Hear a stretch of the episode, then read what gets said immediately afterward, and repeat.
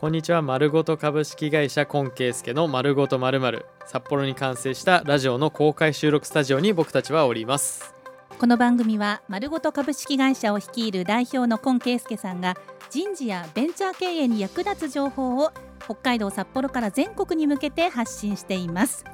本日のテーマは丸ごとフルリモート自宅で働くになります。私たちはねコロナ禍を経て、うん、テレワークリモートワークという働き方の選択肢が増え今度どこで働くかっていうね、うん、どの場所で働くかとこの世の中の価値観が大きく変わろうというまさにそんな時代の転換点を迎えているのかなと感じます、はい、こうした中2015年創業現在9期目の丸ごと株式会社なんと創業当初からずっと変わらずにフルリモート勤務。で現在は会社に1ヶ月1000人以上の応募年間にすると1万人を超える転職希望者からの応募がもう2年近くずっと続いているということで、はい、これ人材不足人がいないっていうねあの社会課題がある中で一社に集中しているように見えますが、うんうん、これコンさんこう経営者としてどう見てますか？やはり働き方っていうところがこう重要になっている時代なのかなというふうに思ってまして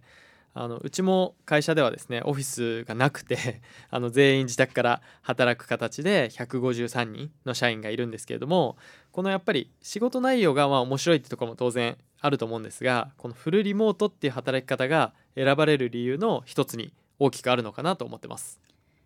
去年総務省がテレワークの実績や経営効果の発揮など優れた取り組みを行う企業を評価するテレワークトップランナー2023において丸ごと株式会社は全国20社の中の1社にも選ばれました。こちらはどういうふうにこう分析してますか、そうですね、まあコロナ禍の前から2015年からずっとフルリモートで全員やってきているっていうところと社員で150人規模で、えー、フルリモートの組織ができているっていうところがあのすごく評価いただけたのかなっていうところと、えー、その経営の効果ですね、うん、あの実際に家賃があのすごく安いとか。安いと言っても本当に150人いて家賃本社の経費ですね。家賃賃料って月9800円とか しかかかってないのでそういう費用面での、えー、評価もいただけたのかなっていうふうに思ってたりします。えその9000いくらっていうのは何に何あ家賃。あの本社の、えー、登記するための費用で、えー、登記する場所の住所を借りたりとかですね。その郵便物を転送してくれるための費用で9800円かかってます。あいわゆるそのレンタルオフィスというかバーチャルオフィスの使用料が月額1万円1万円ぐらいなんで、はい、それだけがこの賃料、ね、そうです。だからもし150人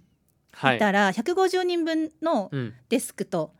うん、なんかこうコピー機とか、はい、なんかそその分分のこう賃料が、うん、かかりますね。くるっていうところも、経営の面でかなり効果が発揮されてるっていうところもあるんですね。はいうんうん、なのでまたこうコロナが明けて今今度一旦リモートにしたけど、出社スタイルに戻る企業もある中で、はい、フルリモートワークっていう、うん、フル完全に一度も出社する必要ないよっていう会社だから、ここで働きたいという動機で応募してくる方っていうのも絶対いらっしゃいますよね。もちろん多いですね。うん、はい、あの実際に今すぐフルリモートで働かなきゃいけないっていう方よりは、うん、あの今こう普通に働いてるけれども、えゆくゆくこうご結婚されたりとかあの出産っていうこうライフイベントを見据えた時に、えリモートワークで働けたら一番いいなっていうふうに考えていただく方が多いかなっていうのと、まあ、実際女性の方が多いんですよね応募としては。うんうん、なので、えー、そういった意味でも喜んでもらえてるかなと思いますね。うん、だから正社員だから、はい、っていうことなんですよね。あそうです。そのリモートで働けばいいってだけじゃなくて、うん、正社員という雇用形態なので、えー、実際のあの育休産休とかもしっかり取れますし、ま、もちろん有給とかも取れますしあの研修とかもありますしっていう形で、えー、すごくこうえリモートワーク特に出社 1, 1回もしないんですけれどもキャリアをしっかり積みつつ、え実際のライフイベントとかライフスタイルにも合わせていけるっていうのが、えー、まあ、喜ばれてましてでそれがなかなか他の会社では多くないので、えー、それが現状なのかなと思います、うん。ね、その創業以来ずっと自宅で働くスタイルを、はい、社員全員に取り入れてきたそのコンサーの経営の思いですとか、うん、社員自身がそれをどう感じているのかなどをお話を聞いていきます。はい。でそのコンさんはこう自分の会社だけでなくて採用代行のお客様の会社にもうん。採用がなかなかうん。こう取れないなっていうところの職種ははいリモートワークにしてうんうんみてはどうかっていうそういう提案もはいすることがあるそうです、ね。とありますね。はい。あの実際リモートワークの働き方で採用するとあの住んでる場所が関係なくなるんですよ。もう例えば札幌の会社でも九州から採用することができますし東京の会社でも全国から採用することができるってことになるのですごく募集団が広がるんですね。でその住んでる場所が理由で働きたくても働けなかったっていう人にまで採用の範囲を広げれるので欲しい人材が採用できやすくなるかなと思います。うん。まあ、例えばそうですね。今までだとやっぱバックオフィス系の仕事が多いですかね。あの経理のポジションとかあの、まあ、総務労務みたいな仕事とか、まあ、人事の仕事もありますけどそういったポジションで、えーなかなか採用できてなかった企業さんが、えーリモートワークを導入することで、えー全国から採用することができて無事入社が決まったってこともありますね。うん。確かにその例えば社長の秘書とかね、はい、会社の受付とかだととかまあ営業とかだとなかなか難しいんですけど、ただそういうちょっと事務ですとか、はそういうところはリモートワークもちょうんっと見据えた、はい。見、据えると早くいい人が採用できたっていう、そうですね。はい。ね実際リモートワークで全然できる業務の方が多いかなと思います。うんはい。まあ、大手の企業さんでリモートワーク整えてるとこもあるんですけどどっちかというと僕の所感ではあの中小企業さんとかスタートアップ企業ベンチャー企業まあ本当に有名じゃない企業さんほどリモートワークを導入する効果大きいかなと思ってまして。それをその採用にそうはい。募集するときに打ち出すとそうですそうです。効果がそうですそうですということ。はいうんうんやっぱりその給与とか福利厚生の大きさでは大手に勝てないんですよねうん中小企業とかベンチャーだと。でただその働き方の柔軟性とか、えーそのリモートワークっていうこう働き方の部分ではもう全然大手と戦える形になっていてむしろそのなんていうんですかね。東京のすごい駅前の大きいビルより自宅で働く方がいいっておっしゃる方もいますね。うんうんなるほど。でそのコンさんの会社は先ほども応募してくる8割がねはい。8割以上が女性、うん。で実際社員の中の男女比っていうのはどれぐらいなんですか？社員も85%女性ですね。なるほど。で2023年に社内でアンケートをね実施したところはい。なんとね90%以上が働く上での満足度が前にいた職場と比較して上がったとはい。いうふうに答えた結果が出たということでこれはうん。コンさんどう感じますか、いやめちゃくちゃ嬉しいですよね。やっぱりお客さんをに喜んでもらおうと思って仕事してますけどあの実際にはやっぱり一緒に働く社員にも喜んでもらいたいっていう思いもすごく強いのであの社員からそういう喜んでもらえる声が聞こえるのはすごい良かったなっていうこととまあ中身で言うと本当に子育ての方もそうですし通勤とかあの通勤準備ですねの必要もなくなったってこととかいろんなコメントいただけましたね。そうですね。こちらにご紹介しますとはい、小さな子供がいるので子供の急な体調不良の時に会社を休まなくていいのが非常にありがたいですとか、通勤時間がないので始業時間のギリギリまで家事に時間を使えるのが助かるとか、まあ子供で続きますけど子供が学校から帰ってきた時にお帰りと迎えられる点がいいと思っています。うん。っていうところとか、はい。ありますね。うん。あと結構ペットを飼ってる方とかも、うん。やっぱそのペットのこう世話をすごくできるようになったとか、うんうん。まああとは親御さんのその介護とかそういったところのにお時間使えるようになったとか、ありますあります。飼い飼い犬と過ごす時間がうん。多く取れるようになったとか、はい。あとね仕事が終わったらすぐ日常に帰れる。もはやどこでもドアみたいな生活はいはいができていうます。そですね。うーん。はい。うんうん本当にそういう時間はすごく増えるなっていうのとあと住みたい場所に住むっていう観点もありますね。はい、地元の、うん。えー地元にいつか帰ろうと思っててうちの会社に入社したことがきっかけで地元に戻れましたとか、うんうんうん。あのあと石垣島と東京の2拠点生活してる人とかもいます。へえはい、そうかそういうのもそうライフスタイルも通勤あの出社の必要にこう、はい。縛られないでそうですね。だけどしっかりと仕事の強みは会社で発揮できるっていう、はい、ね、だからそういうふうにあのストレスがなうくん。仕事ができると、自動的になんかこうけなんかこう会社に貢献しようっていうところにエネルギーが使えるようにうん。なるんじゃないかなって感じがするんですが、そうですね。やっぱりうん。仕事に集中できますよね。ううん。ん、その通勤時間とか別に仕事じゃないけどなんか半分仕事っていう時間かなと思うんですけどそういうのが一切なくなることで朝さあ仕事ってなった時にもう自分のこうエネルギー100%で、えー集中できるってこととあとは僕自身もそうなんですけど結構音楽聴きながらの方が集中して仕事できたりとかするのでそれも、あのーリモートならではだなって思ったりですとか、うんうんあと結構職場、まあ、僕も新卒の時は当然出社をして、会社員あ会社員でだった頃があるわはい、けですね。3年間はい。新卒で働いてたんですけど、うんうんその時とかはやっぱり12時とかに東京でランチに行くとやっぱすごい並んだりするのでなんか11時ぐらいに行きたいなって思うけど周りの目を気にして11時には行けないみたいな。そんなに早く ご飯食べるの今。もうランチ行くのかよみたいな うんうんうん感じで見られちゃったりして、なかなかそういうちっちゃいストレスうんが溜まってたなと思うので、そういうのがこう一切ない職場っていうのを作りたかったって形ですね。なるほどだってほら通勤退勤時間が短縮され1日あたり約2時間自由に使える時間がはい、増えたとかこれ2時間とかねかなり大きいですし、はい、あとその通勤の際の満員電車から解放されてストレスがなくなりましたっていうね、これもなんかいいですよね。そうですね。う。ん。ただその社員のね従業員の皆さんはストレスフリーでもう会社で,、うん。でいい仕事しようってなるけれどもなんかそのお客さんからは、なんか一度もリアルで会わないっていうことに対して、まあ、クレームじゃないですけど、不安とかなんか不満とか、うん。そういうのは出てきたりはないんですか？不満不満はないですけどやっぱその受注できない。要は、うん、とうご契ち約にならないそう契約にならないっていうことはたまに今までもあって、まあ、コロナ禍のんコロナ禍の前の方が多かったんですけど、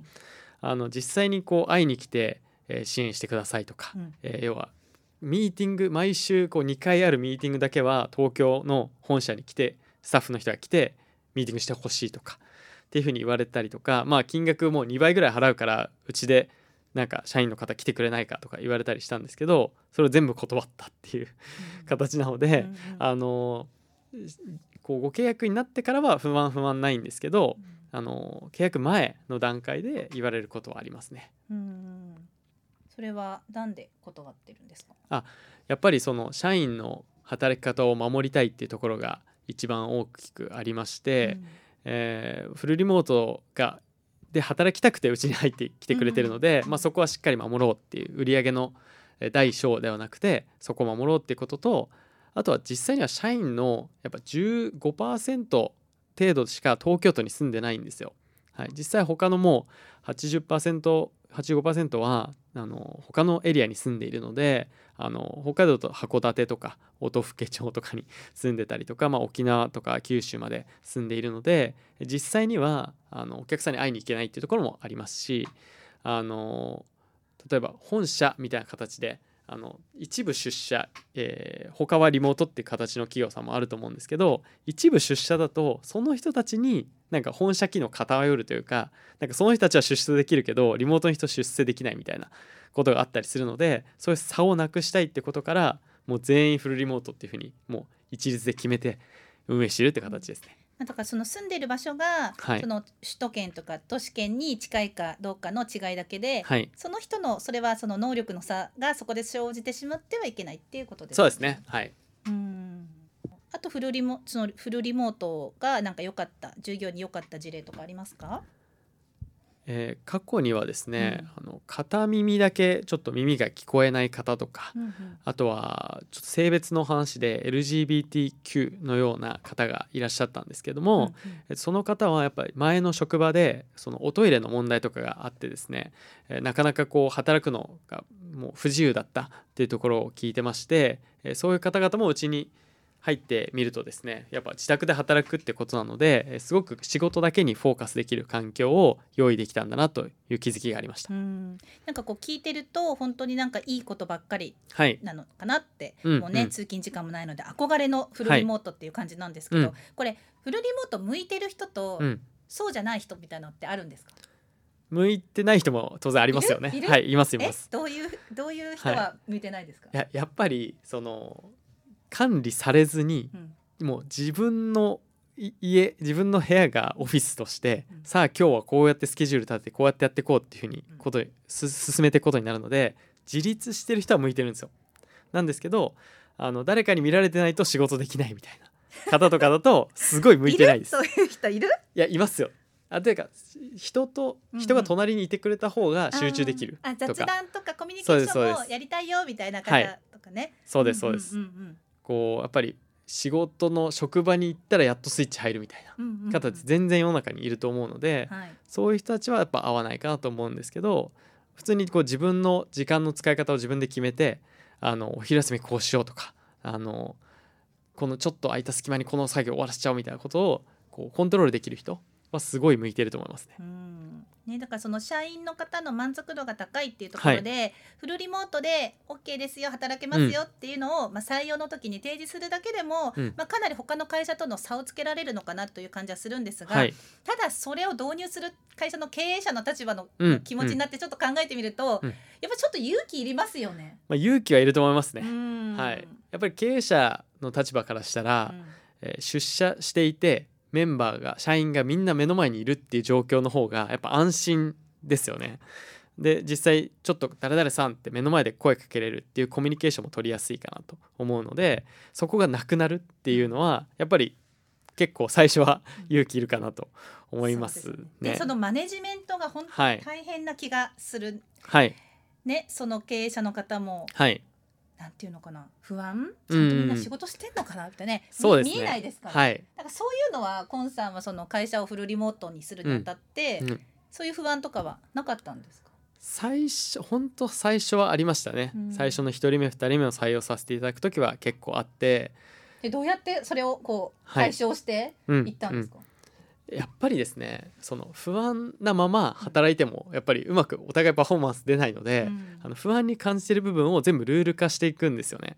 はい、例えば、例えば、うん。えー頼んだ仕事を、えーいつまでにこうやってねっていう期日をちゃんとお互いに決めて進めることで、えー期日にはちゃんとこう上がってくる。うん。っていう風に仕事の進め方の期日をかなり細かく決めていくやり方ですとかあとはその報告連絡相談って言われるほうれん草ってあると思うんですけど、これも全部チャットでやっているので報告はこうしようとかっていうのを全部相談はこうしようっていう風にルールにしてます。あ。そのほうれん草のフォーマットもちゃんとあやり方が決まってます。えーはい。なるほど。でそれをチャットで全部行うことで、うん。お互いにこうあの今どうなってるんだろうっていうことがお互いなくなる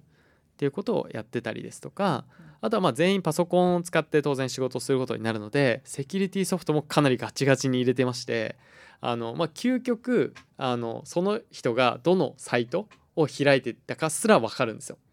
はい、全部会社から支給をパソコン履歴がわかると？全部履歴わかります。はい、っていうのはまああの普段見ないですけどあのそこまで見れるようなあのセキュリティソフトソフトは入れているのであのまあ何ですかね。チェックしようと思えばできるっていう環境にはいますね。そういう仕組みをまあ整えて。はいそうですね、うん。その仕組みが整ってくるとやっぱり経営者の不安がだんだん減っていくんですよ。うん。はい、これやってくれてるなあれやってくれてるなってことが分かってくるのであの社員を信じれるようになってくるんですよね。うんうんはい、疑う必要なくなるんですよ。うん。あのやっぱり疑うってなると全員がウェブカメラをつけてずーっと自分のか顔をパソコンに映しながら仕事するみたいになっちゃってあのすごい働きにくいんですよ。うん。なんかちょっとあくびしちゃったけど今大丈夫か誰か見られてないかなみたいになっちゃうんですけどそうやると大変なのでえっと性善説でいられるように仕組みを作るっていう風にやるとすごくフルリモートが機能しやすいかなと思います。うん。他になんか工夫されてるところとかありますか？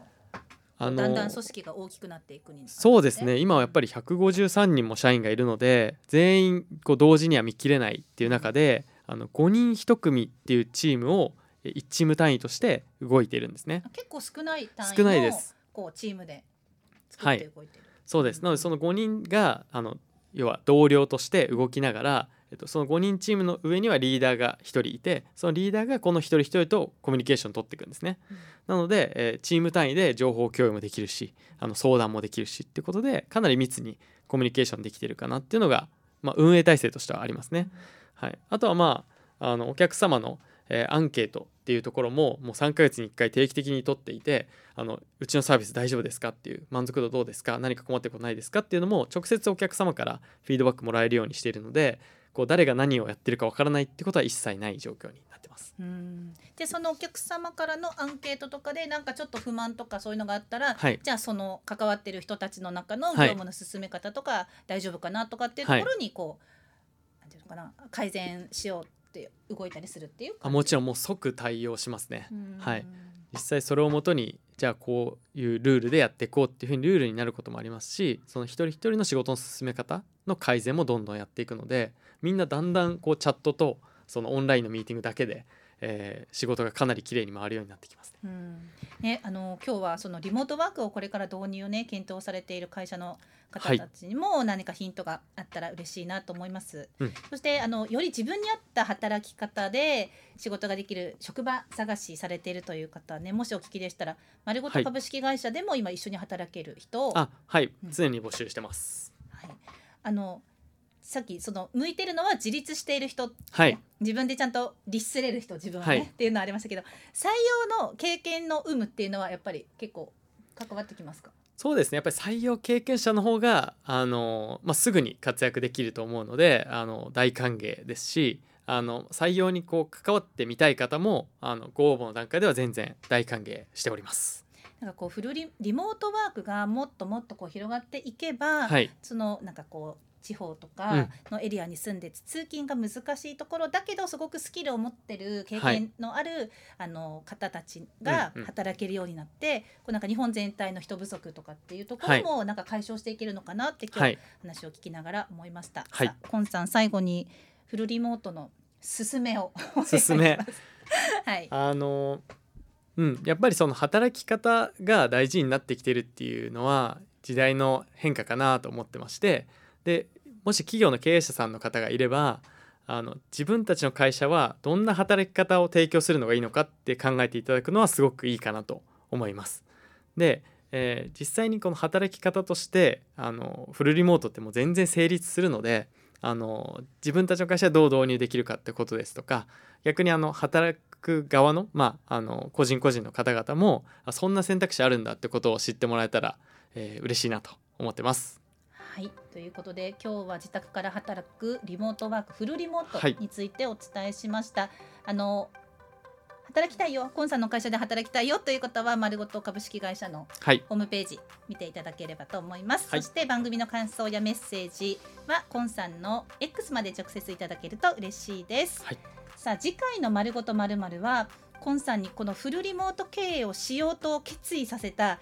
こう大きな転機となった出来事そして丸ごと株式会社が誕生するまでのコンさんの半生について。反省、はい、はい。まるっとお伝えします、はい。次回の配信もぜひお聞きください。今圭介の丸ごとまるまる。今日はありがとうございました。ありがとうございました。